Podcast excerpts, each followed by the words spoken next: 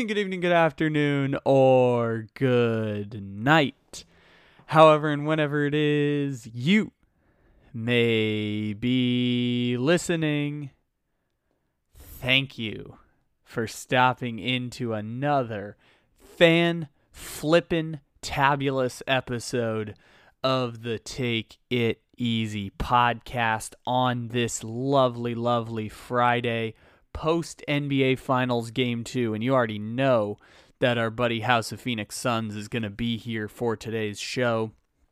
So we will get to that in a little bit, as well as talking about Russell Wilson, because yesterday we had our podcast on the Seattle Seahawks, which you can also download and follow along with the regular podcast here on Take It Easy. But I still got some more thoughts on Russell Wilson. That we we've talked about this before, but I wanted to to kind of bring it back here on the podcast. So we'll get to that in a little bit as well. But first, let's talk about the NBA Finals because, full disclosure, we are coming at you right after game two of the finals. The Phoenix Suns won, and something that we talked about with Cam on DSD previewing game two was that this wasn't a must win game for the Bucks, but it makes life that much more difficult for them if they lose. Well, after that performance by Giannis Antetokounmpo, I'm starting to feel like hope is, is starting to fade for the Milwaukee Bucks. And I, as a Giannis stan, presently recording this podcast wearing my new Zoom Freak 2 Nike shoes, I am I'm not feeling it right now. I am feeling defeated for all of the Giannis stands everywhere, and by extension, Bucks Nation and uh, the Deer District, which has looked so sad for the past two games, just so sad in the Deer District. But I will say that that game two, that third quarter of game two, was the best basketball I have seen the entire playoffs, and that that encapsulates Damian Lillard's epic game five against the Nuggets, where he had like 20 points. He scored 23 of the last 25 points for the um, Portland Trailblazers and the last 17, and the game went to double overtime and all that craziness. That third quarter of game two of this game of the NBA Finals was the best basketball that I have seen. And it took only in desperation. It took being down 11 points at half. It took Giannis Uh, Giannis having 14 points in the first half and having Khris Middleton and Jrue Holiday shoot 6 for 26 in the first half. It took all of that for the Bucks to finally start letting Giannis take over and get DeAndre Ayton in foul trouble, which we'll talk about with House of Phoenix Suns more specifically. But the part from the Milwaukee Bucks that made it super super sad was their offense looked so good when it ran through Giannis. And this was the thing that gave me hope in the series because we talked about on Wednesday with our buddy House of Phoenix Suns. If this series ends up being just a shootout between the Milwaukee Bucks and the Phoenix Suns and becomes a shootout between Chris Paul and Devin Booker, this series all if all the Suns have to do is win 3 out of 6 games, I like their odds because Chris Paul and Devin Booker are better players than Khris Middleton and Jrue Holiday, regardless of how poorly Jrue Holiday has played or the fact that he missed 7 damn layups, 7 goddamn layups in that game. And those are just what I counted.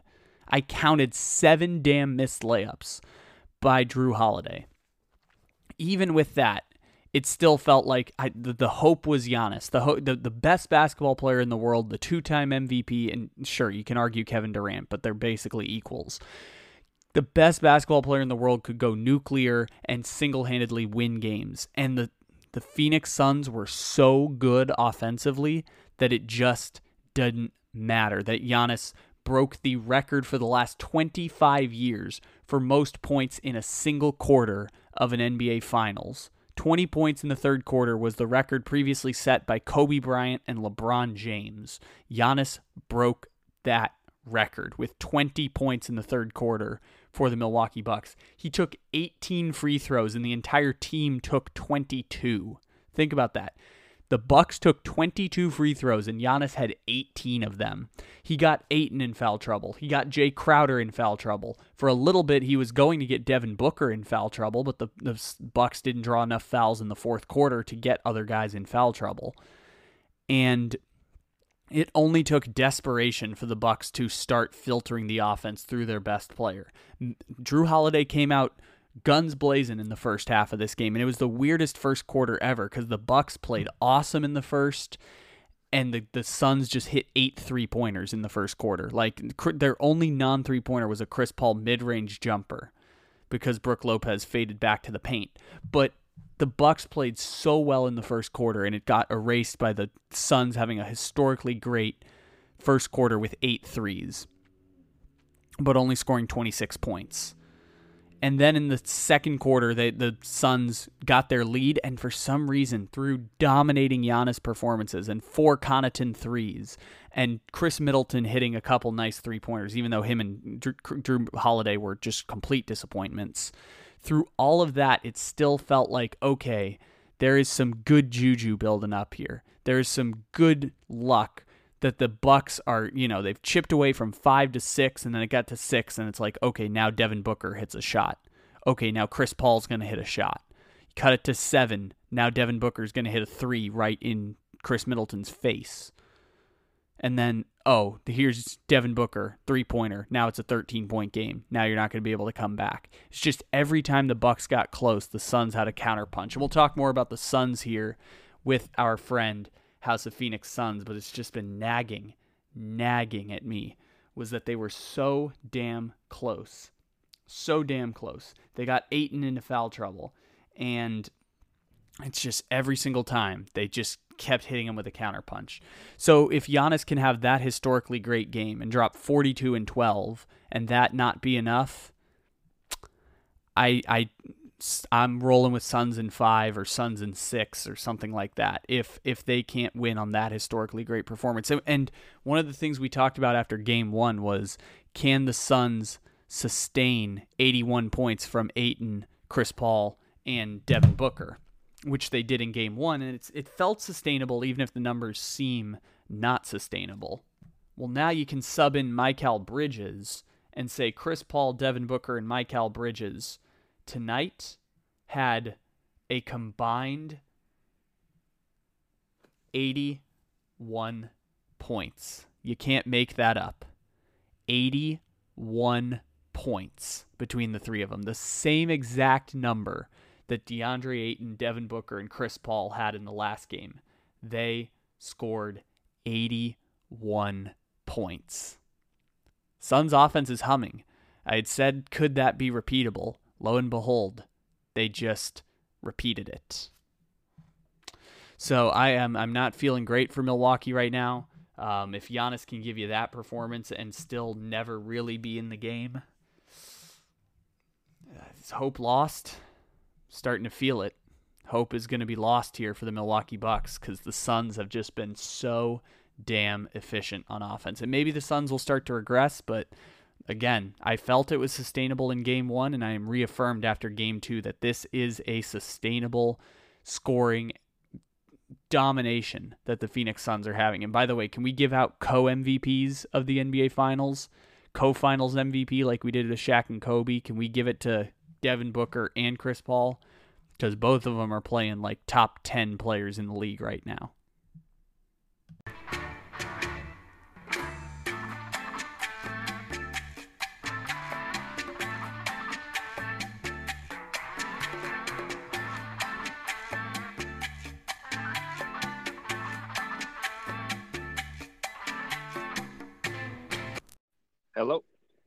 Hello. Hey, what's going on? What is going on with you? Other than, of course, the Phoenix Suns being two games away from an NBA championship that feels low key kind of inevitable now. I, I know you don't want to say it, but I, I will say that it feels low key kind of inevitable. Yeah, I mean, I don't want to jinx anything. I don't want to get too too confident because I know the Bucks are good at home. But man, it like I said last time I was on here, it doesn't feel like they can stop us in any way. Like they changed well, some stuff up. They held us. They held us in the first quarter, but we we changed things and and we made them pay pay with it.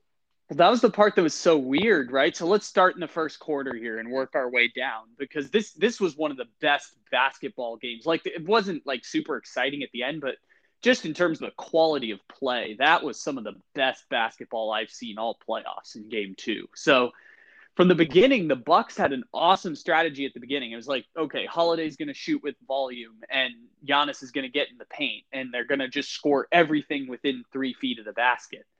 Well, it was working, and then the Suns had eight three pointers in the first quarter, which was just ridiculous because they were shutting them down, except and shutting down the mid range game. Except, okay, now Torrey Craig's going to hit a three, and now Cam Johnson's going to hit a three, and Jae Crowder's going to hit two threes, and Booker's going to hit a three, and like the, the Suns just went ridiculously.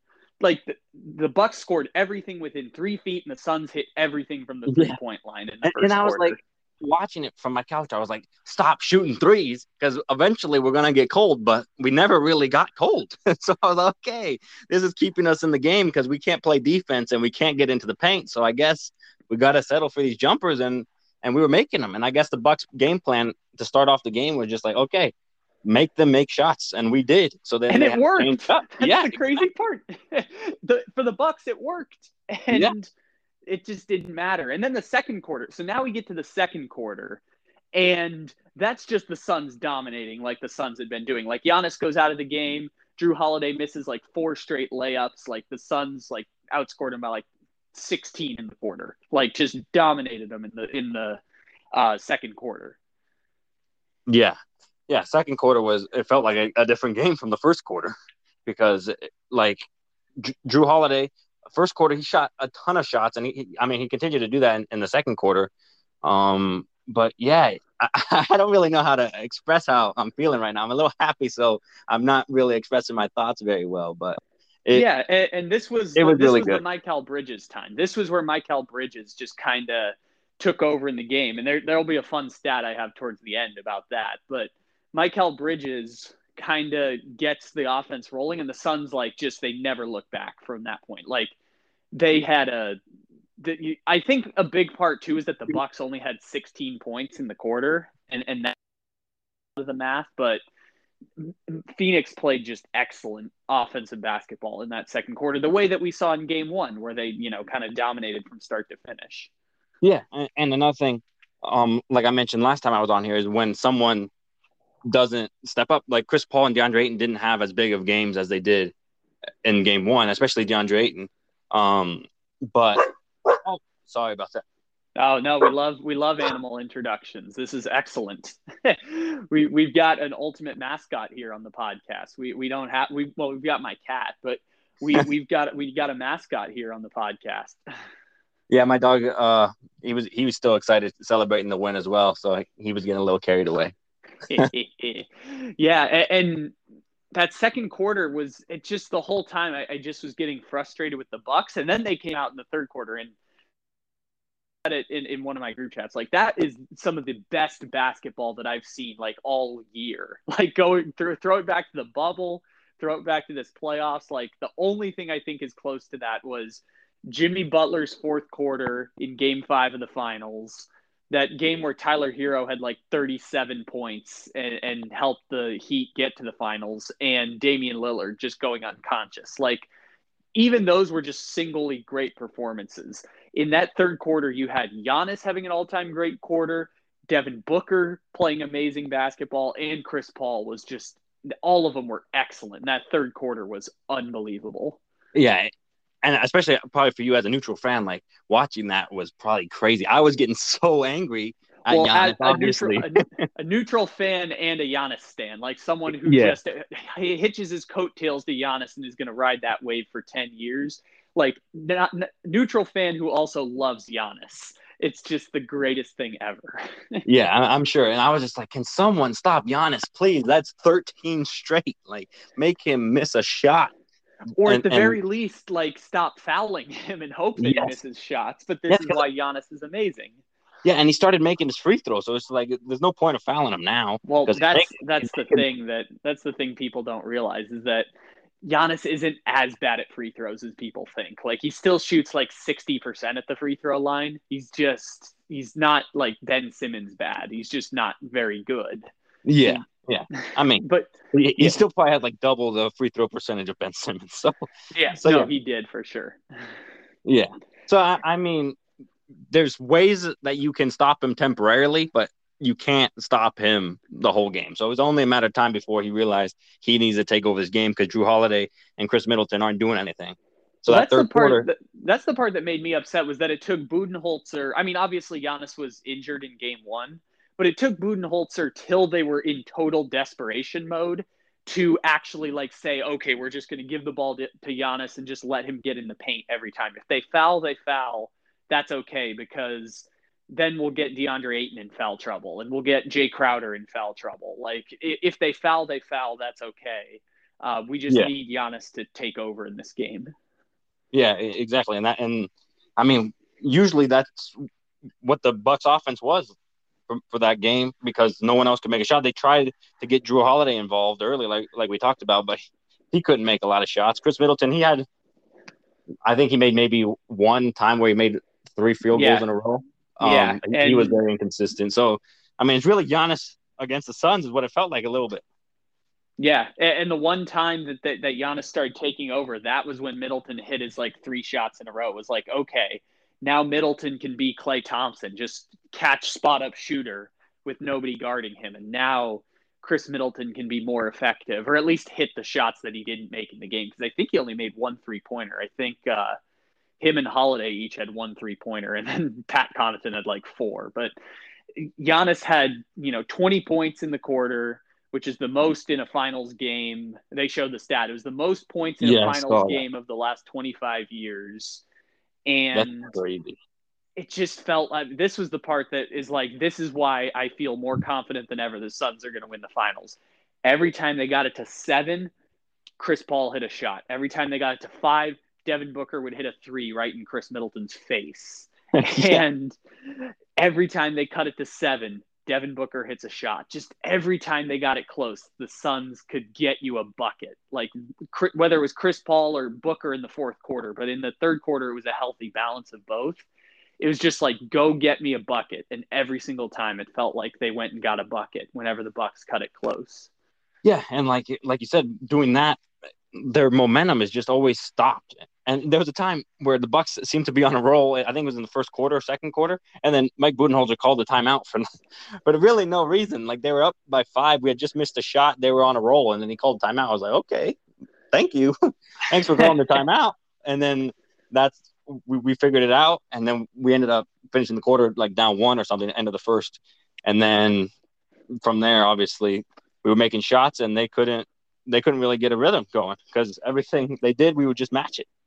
And, that was the crazy part because they took Ayton out of the game basically. Like as soon as Giannis started taking over, Ayton got in foul trouble and he couldn't really be a part of the offense. And uh, they, they couldn't risk him taking charges. And, and what was weird about the offense after that was it was a lot of the, the Bucks game. It was a lot of ISO ball with Chris Yeah. Paul and Devin Booker and shaking, who are supposed to be really good defenders. Like I remember there was one play where Devin Booker I, it was like 60 something to 50 something and Devin Booker had like a fading free throw line jumper over the defensive player of the year over Giannis Yeah, and he just buries it from the free throw line. I'm like this dude is like unconscious against what I mean the Bucks weren't as good this year. They were like ninth in in points allowed this year. So they they like weren't as good as past years, but these guys are supposed to be really good defenders and Chris Paul and, and Devin Booker just keep hitting shots like right in their faces. I know. It didn't seem like they even noticed it. It's like he's shooting wide open, is what it felt like. Because, like, even if you look at him in the eyes, he's just looking straight at the rim. He doesn't seem fazed by anything that's going on around him. Yeah, and it was so strange because it was so different than the way that they got to 120 in the last game. It was it was so different the way they ran the offense. So, you know, they it was like a 7-point game and then they cut it to I think they got it to 5 at one point. But then you get to the fourth quarter and it's just time for Devin Booker to just go unconscious and Yeah. Devin Booker to put away the the Bucks. Yeah, and as soon as uh, Devin Booker scored 30, I knew I knew we were going to win because Suns player got 30 points. we're gonna win. That's that's that's how it goes. I was loving that stat that they were throwing around that the Suns are 12 and 0 in the playoffs when they have a double digit lead at any point. Oh, yeah. And I was laughing at that throughout the third quarter because I'm like, yeah, they're 12 and 0, but they've never played Giannis. But they've they've never they've never played a player that good who can like give you a bucket automatically. And for them to not only win that game, but to, it was never close. They never yeah, won again by double digits. Five. Yeah. yeah. They, they, they held the lead the entire like after the first quarter. They held it the entire way. For them to for them to never trade leads at any point in that game was un it was unbelievable. Something I not necessarily unbelievable. It was just I that's not the reputation I had for Chris Paul and Devin Booker as just automatic go get you a bucket guys. Yeah, and that's something um that I, I really noticed this season with Chris Paul is that once we got the lead, we would always hold on to it. Like the season before Chris Paul was there, the season of the bubble, but before the bubble, um, we would be up going into the fourth quarter, sometimes up by ten, and we would end up losing. It's and that I that maybe happened twice this year, the total. So it was something that was like we pointed out. Monty Williams is like, okay, we got to figure this out, and then Chris Paul comes in and he knows what to do. He knows how to take over the fourth quarter. So once we get a lead, it, it's really hard to take it from us, is what it seems like. And it was so strange because if I were a Bucks fan, and, and to be fair, I probably was rooting for the Bucks more than the Suns, even as a neutral observer. Like that's got to be so frustrating. Is just every time it gets close, De- Chris Paul hits a jumper in your face, or Devin. Booker hits a three pointer in your mouth. It was every time they got close. I don't think.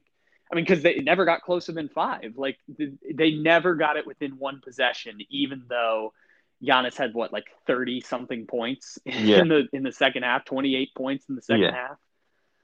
Yeah, and, and that's got to be demoralizing for Giannis. Like everything you do is just being matched, and your teammates they're playing good defense on him. You can't ask for much better defense sometimes, but like we said, they're just unfazed by the defense, is what it seems. Yeah, and offensively, it's just frustrating because it's like, yeah, Middleton's going to have bad games, but Jrue Holiday, Jrue Holiday, like I, I was counting throughout. I'm like, he missed like seven layups in that game, yeah. like contested yes. layups, but like seven missed layups. And that one is really like that one. You can look at that and be like, what are, what are we doing out here? Yeah, I was shocked. I was really shocked by Jrue Holiday. I mean, I, I feel bad for Giannis a little bit, but it is what it is. I mean, it's his first time in the finals. LeBron did it that he had a team that that he took to the finals and he didn't get a lot of help his first time in the finals. Uh, so I guess it's just something that generational superstars have to deal with. So, but uh, this is the part that was frustrating for me was like, as someone who loves Giannis like that and realizes he's like the best player in the league and is going to be the face of the sport for the next 10 years, like, or five years at least. Like, yeah. I, seeing that was like, I thought we went through this already. I thought that's what Toronto was for. I thought that's what yeah.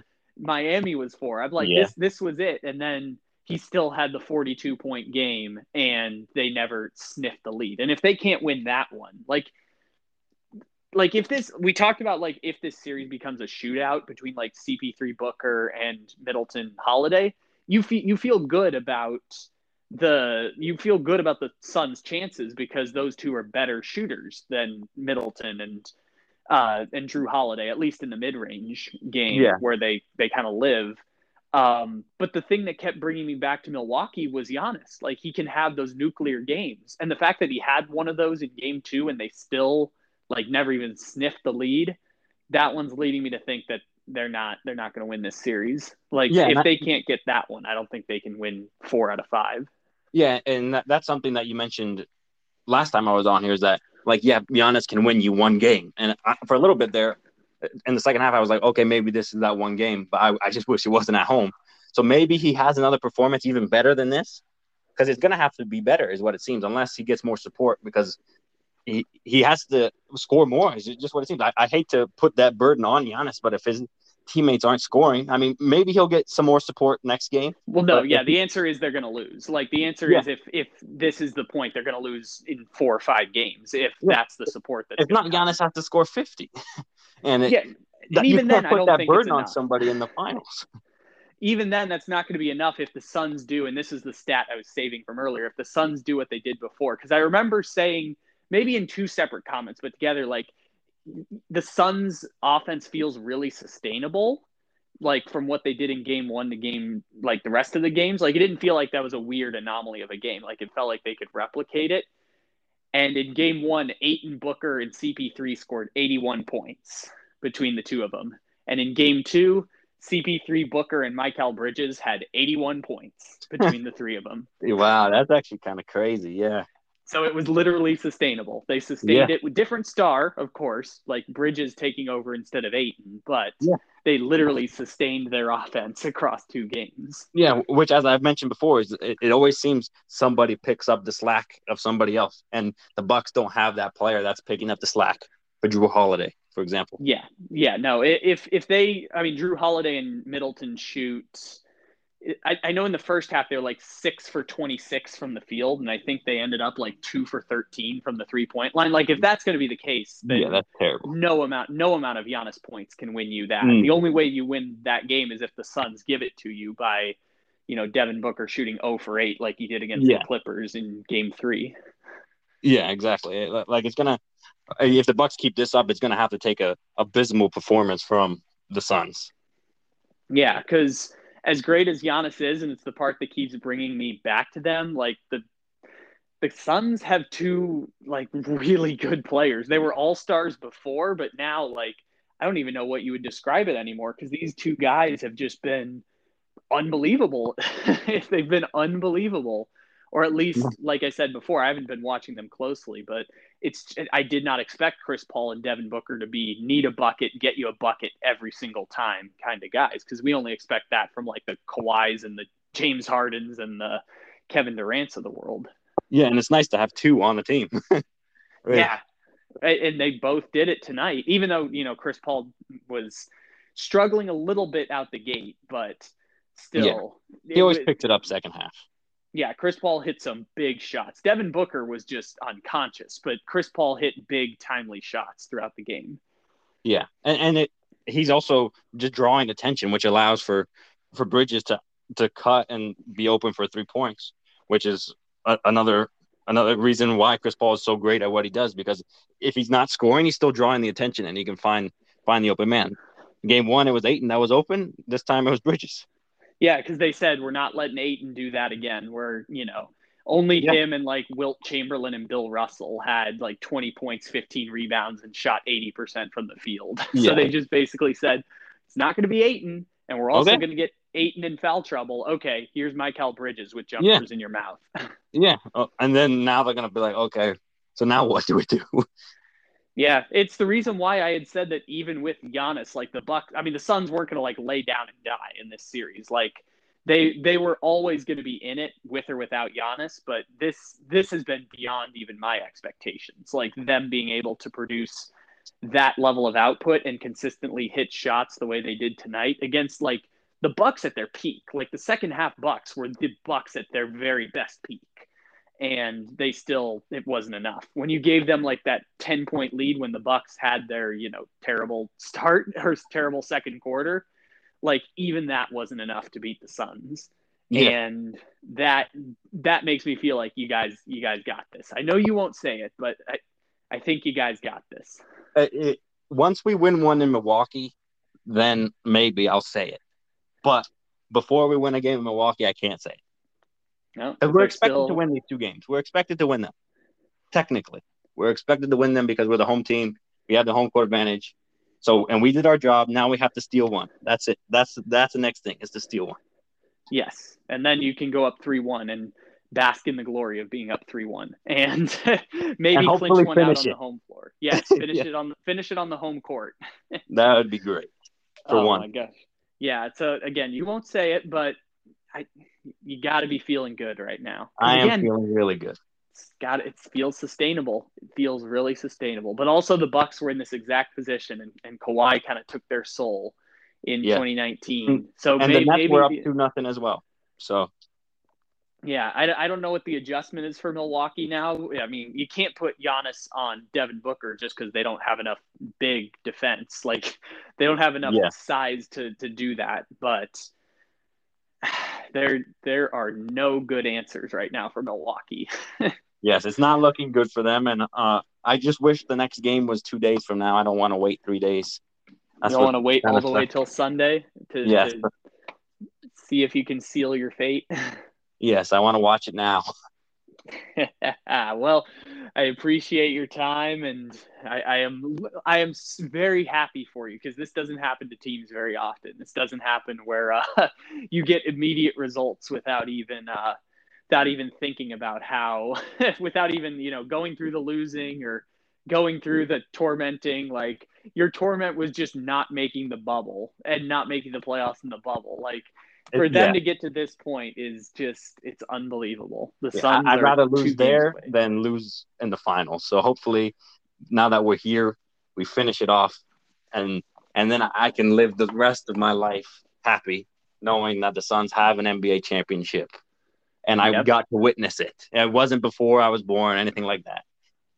That's that's the one thing I hope for as a Padres fan is that one day I will get to see a championship in my lifetime, and. Yeah. Uh, I, I, get to celebrate in the streets of San Diego one of these days. And you're getting that right now as a small market team that's been terrible for a decade and basically terrible your entire lifetime, except for those two yeah. magical Steve Nash seasons. Yes. Um, and, and those hurt. Those did hurt, especially as a little kid. You're like, oh, Suns the best. And then you end up losing. So. well, now here you are, two games away. And I'm feeling pretty confident that yeah. unless they start shooting themselves out of some of these games, I think they can win two out of five. Bucks team. I, I do as well. I do as All well. Right. That that is a that is a little bit of confidence I see there. So uh, you are you are feeling yourself a little bit here. I can yes, tell I that. I, am keeping my prediction: Suns in four or Suns in six. Still, I'm keeping it the same. But not five. They're not going to win on nope. the home floor. Not in five. not in five. I would probably say five right now. That's where I would right. lean. But but I I'll also I believe in Giannis, though. I believe in Giannis. I'll take he Suns has... in seven. I just want Suns and something. Yes, yes, and that's where you're at. The only thing keeping me keeping me connected is Giannis. That's the only thing that keeps me believing in the Bucks. Because otherwise, y'all are just playing like amazing basketball. So uh, I almost forgot. Check out House of Phoenix Suns on Instagram. Uh, just check it out. Even if you're not a Suns fan, you can see him bask in the glory of these playoffs and bask in the glory of winning an NBA championship, maybe within the next week or so. So uh, he also does podcasts right after his team wins playoff games, which is kind of remarkable. But you know what?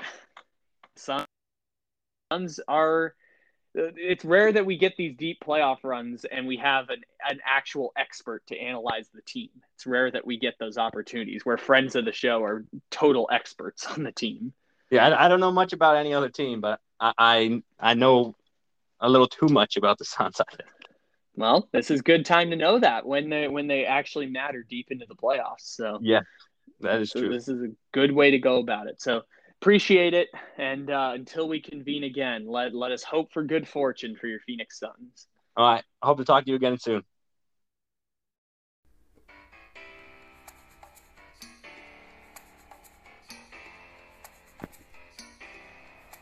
You see, I drive in the paint with my long ass arms, and I'm like, fuck you. I guess the shame from Kawhi wasn't enough. I'm like, fuck you, cause now we got Jrue. Said if I was better, I'd make a three pointer.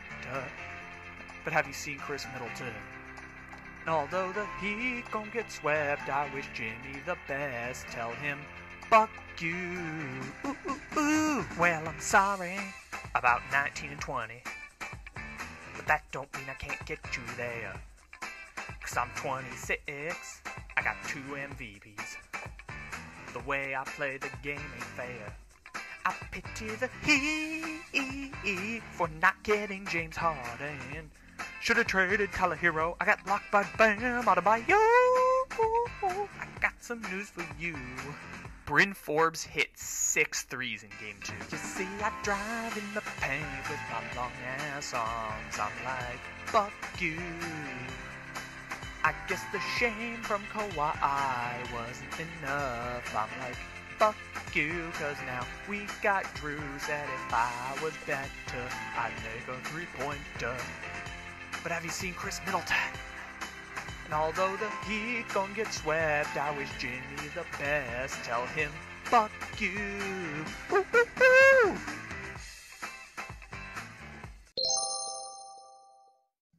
Ah, I can always take out my frustrations and anger by playing that magical song to the parody of CeeLo Green that we did back in the first round of the playoffs and uh, clutch my new Zoom Freak 2 shoes and, and hope that Giannis can uh, hopefully get some help and the Bucks have a chance. But as I told our buddy House of Phoenix Suns, which you can of course follow with the link in the description of today's episode, it is uh, it is a long road upwards to get to that point, and uh, if they don't get some help, there will be no victories for the Milwaukee Bucks. So, to finish off the week here on the Take It Easy podcast, by the way, no show on Sunday. We did one last week on the 4th, and uh, we think that the, the Sunday episodes in July kind of are down a bit. So, we are going to pass on Wired Up here this week. So we'll be back Monday post game three of the NBA Finals. But to wrap up the week, I wanted to continue our conversation from Thursday around the Seahawks and move over towards Russell Wilson a little bit because you remember back in March or late February when Russell Wilson was getting ready to maybe stage his exit from the Seattle Seahawks. And we did an episode talking about the the dynamic of Russell Wilson, the background of Russell Wilson, um, his his relationship with Pete Carroll and John Schneider, who have obviously been his coach for his entire career. And one of the things that we talked about in that episode was Russell Wilson kind of driving away the Legion of Boom and Russell Wilson's background and where all of that comes from, uh, being obviously a biracial child who came from a father with a Dartmouth education and was a professor. He went to private schools in Virginia that were almost entirely white. And uh, similarly to Kobe Bryant, it's this idea of not knowing exactly where you fit in within cultural America, where you're a black child growing up in a predominantly white area. And Russell Wilson gets to NC State as a baseball player and gets on the football team and ends up dominating at a school where, you know, Philip Rivers once played. And they're they've produced a lot of great white quarterbacks in the NFL in the last 25 years.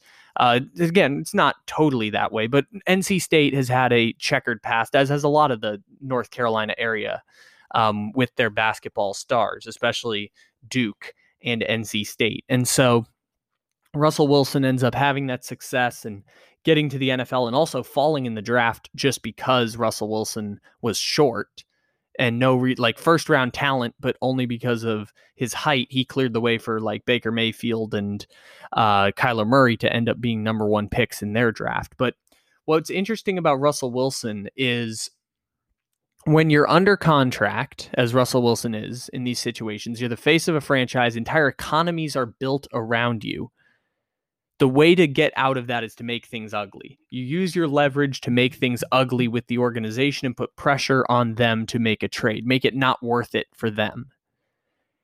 And James Harden executed this to perfection. Giancarlo Stanton executed this to perfection. Nolan Arenado executed it to perfection. Um, and Deshaun Watson, prior to his legal ramifications, was was exercising this to perfection. Jalen Ramsey did it with the Rams, all that stuff. So you make things ugly and you can maneuver trades out of bad situations. And not everyone is up for that. For example, Aaron Rodgers is playing the long game right now. Aaron Rodgers is letting public opinion form around him, but ultimately, Aaron Rodgers is just killing time in a stalemate that will ultimately come to a head maybe in two weeks when Packers training camp starts, or maybe in five weeks, like around week three of the Uh, week three of the preseason, or maybe it's into week one if he sits out a game, which I'm about like 85% sure he won't sit out a game. But what's interesting about all of this is that Aaron Rodgers manufactures and maneuvers different trades in different, or I'm sorry, Aaron Rodgers is manufacturing his exit slowly. And Russell Wilson, who's getting ready to manufacture his exit, who has a, a history, as we've talked about on this podcast, of being corporate Russell Wilson, corporate face, of, the face of the public face of a billion dollar corporation. And Russell Wilson has done the thing that white quarterbacks across the last 25 years have done very strategically. And the NFL will fully admit to partaking in this by making those white players the faces of a predominantly black league, as they did with Tom Brady, Peyton Manning, Drew Brees, and tried to do with Tim Tebow for a while, but obviously he wasn't that good. And so what's interesting is that Russell Wilson has been the guy who protects the Russell Wilson brand and builds an economy around Russell Wilson. He says nothing interesting. First of all, he's a Hall of Fame talent. Like we'll make the, the Hall of Fame on the first ballot. He's amazing. Doesn't say anything interesting ever. Has no, I mean, I don't think Russell Wilson has much of a personality. If Mr. Unlimited says anything about him, Russell Wilson doesn't have very much of a personality, but he doesn't have anything interesting to say and doesn't have personality.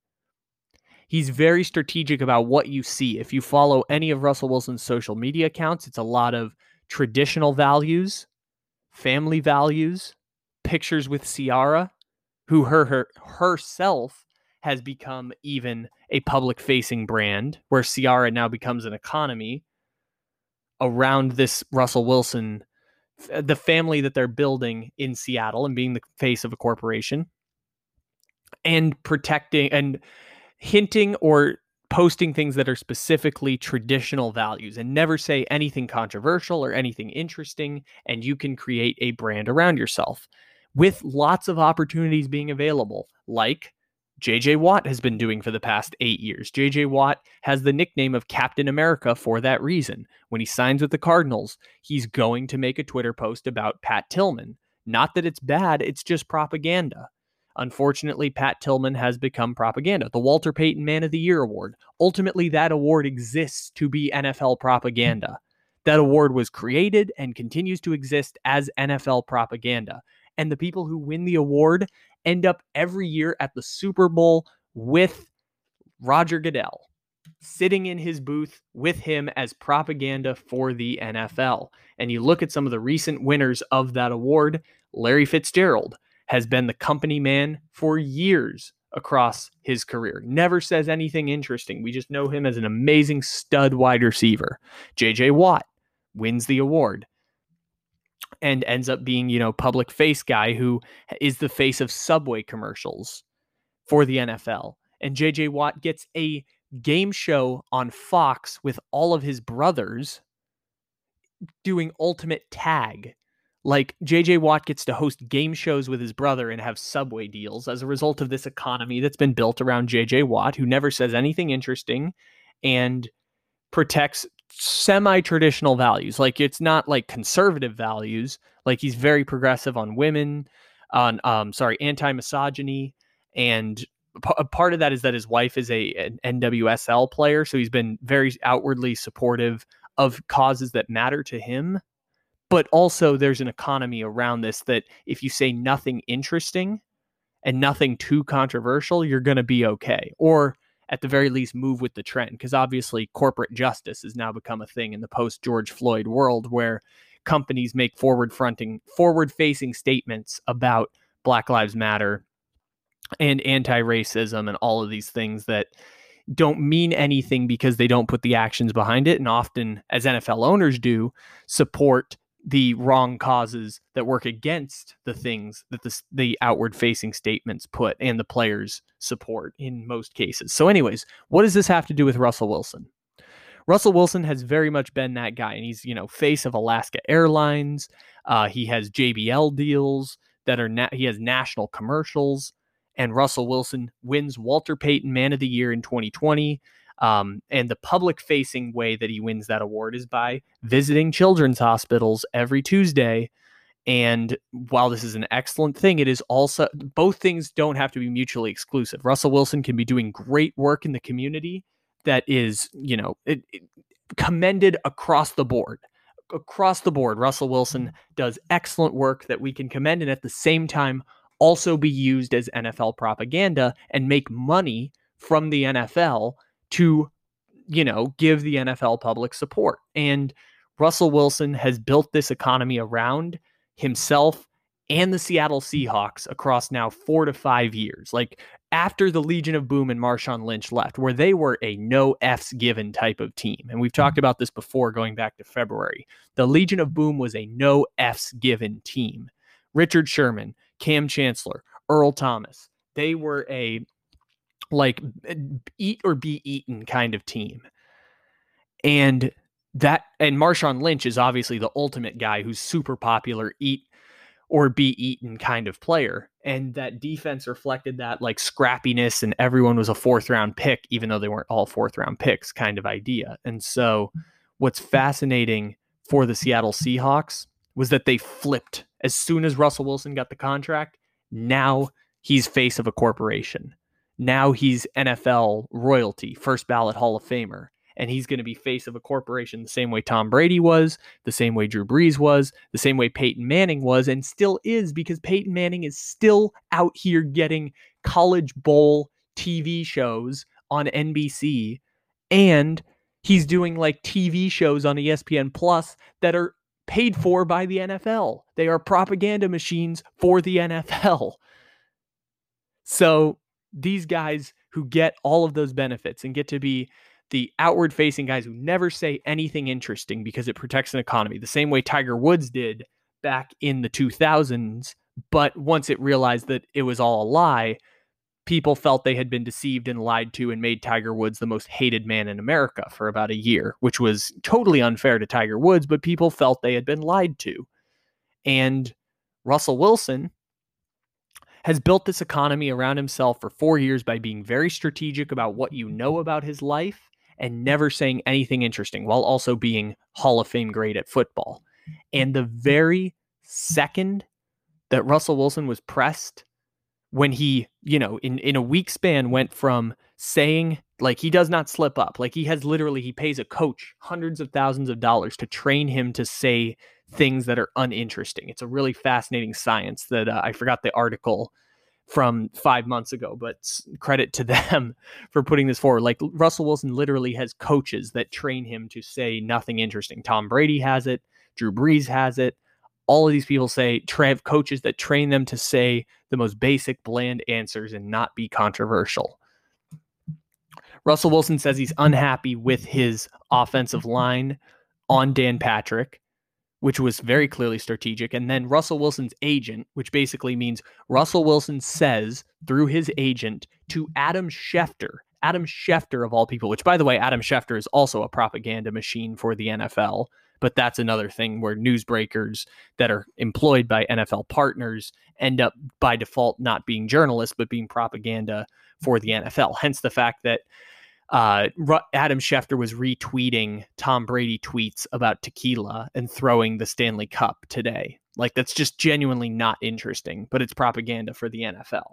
Um, what's interesting is that the very second Russell Wilson, so Russell Wilson within a week has that moment of slip up, or not moment of slip up, strategically says unhappy with the offensive line, and when there's talks about him like wanting to go to the Jets and wanting to go to the Dolphins, through his agent says to Adam Schefter, "No, here's the four teams I'd like to go to: the Bears, the Saints, the Raiders, and uh, I forgot who the last team was, but it's not important to this story. What is important is Russell Wilson was straight. Russell Wilson was straight to the point with those teams. I, I'm sorry, with the NFL and with the Seahawks. Like, I am unhappy with the way that this is going. And Russell Wilson was very much it looked like ready to step up and maybe make things ugly to voice his frustrations with Seattle and really just more apathy than frustrations. Like it's not like Seattle's been bad. We talked yesterday. They've won 65 games in 6 years.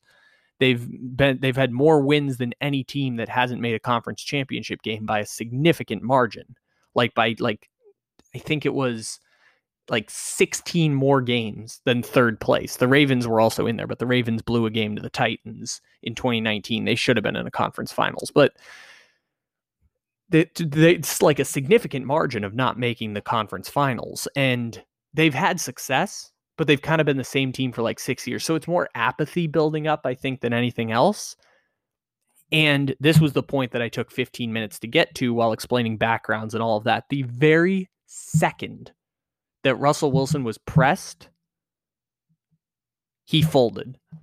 The very second he was pressed on this idea, he folded and went back to corporate Russell Wilson, which is understandable. I would probably make the same decision in his camp, but he it looked like he was ready to make a move up from the Seattle Seahawks and the very second it got to him, he folded. And that was disappointing to see. Now looking back and seeing that he, you know, at a press conference walked up to Pete Carroll and said, Everyone thinks that we hate each other, but we are so happy to be here. And it's like, oh, he went right back to propaganda machine after his little flirtation with, hey, maybe I could leave, or maybe the Seahawks could I could pressure them to make some moves, realizing that his options were just make things ugly and you know what for whatever reasons Russell Wilson maybe wanted. Maybe Russell Wilson was tired of being in that position. Maybe Russell Wilson wanted to have a little more personality. Maybe Russell Wilson wanted to enter the next stage of his career with a better chance to win a Super Bowl. Whatever the chance, whatever the reasons may be that are personal to Russell Wilson that we have no idea. Those are just speculative reasons, like no idea why Russell hmm. Wilson would have wanted to leave the Seahawks at this time particularly. Whether it's legacy or whatever else we can speculate, his his only way to do it was to make things ugly and blow up the previous version of himself for a new version of himself. And the second that that reality started to set in, he folded and went back to being corporate Russell Wilson for the foreseeable future. And that is a little bit disappointing considering only that he gave us a taste. He gave us a taste that he was going to be interesting, that he was going to be willing to blow things up in Seattle because, hey, things maybe aren't as merry as I've been portraying for the last five years. Hey, maybe I just won Walter Payton Man of the Year, but also I'm willing to be the bad guy. I'm willing to be the villain in this story in order to execute a trade from the Seahawks. He gave us a little taste of it. He teased us with it. He put out the four teams that he would want to go to in a trade, even though he doesn't have a no trade clause. Maybe he does have a no trade clause, but I don't think he has a no trade clause. Anyways, he teased us with it and then he folded. And I just felt kind of disappointed once I, I came to that reality uh, just yesterday, talking about it and talking about it a little bit on radio. So that's how I'm feeling about Russell Wilson here on the Take It Easy podcast. But with that being said, ladies and gentlemen, thank you for an amazing, fantabulous week. I've been so, so happy with the support that those who have stuck around through the long haul of the NFL offseason and some basketball centric stuff have done for us. It is so appreciative. The support has been unreal. And, and, thank you to everyone throughout this great week. Again, we will be off on Sunday and we'll be back at it after game three on Monday, where the Suns might just be closing out a series. So, again, thanks everyone. In the meantime, download, rate, all that good stuff. It is it is so so appreciative. Thank you everybody and as always, take it easy. Have a great weekend, everybody, and we will talk to you again on Monday.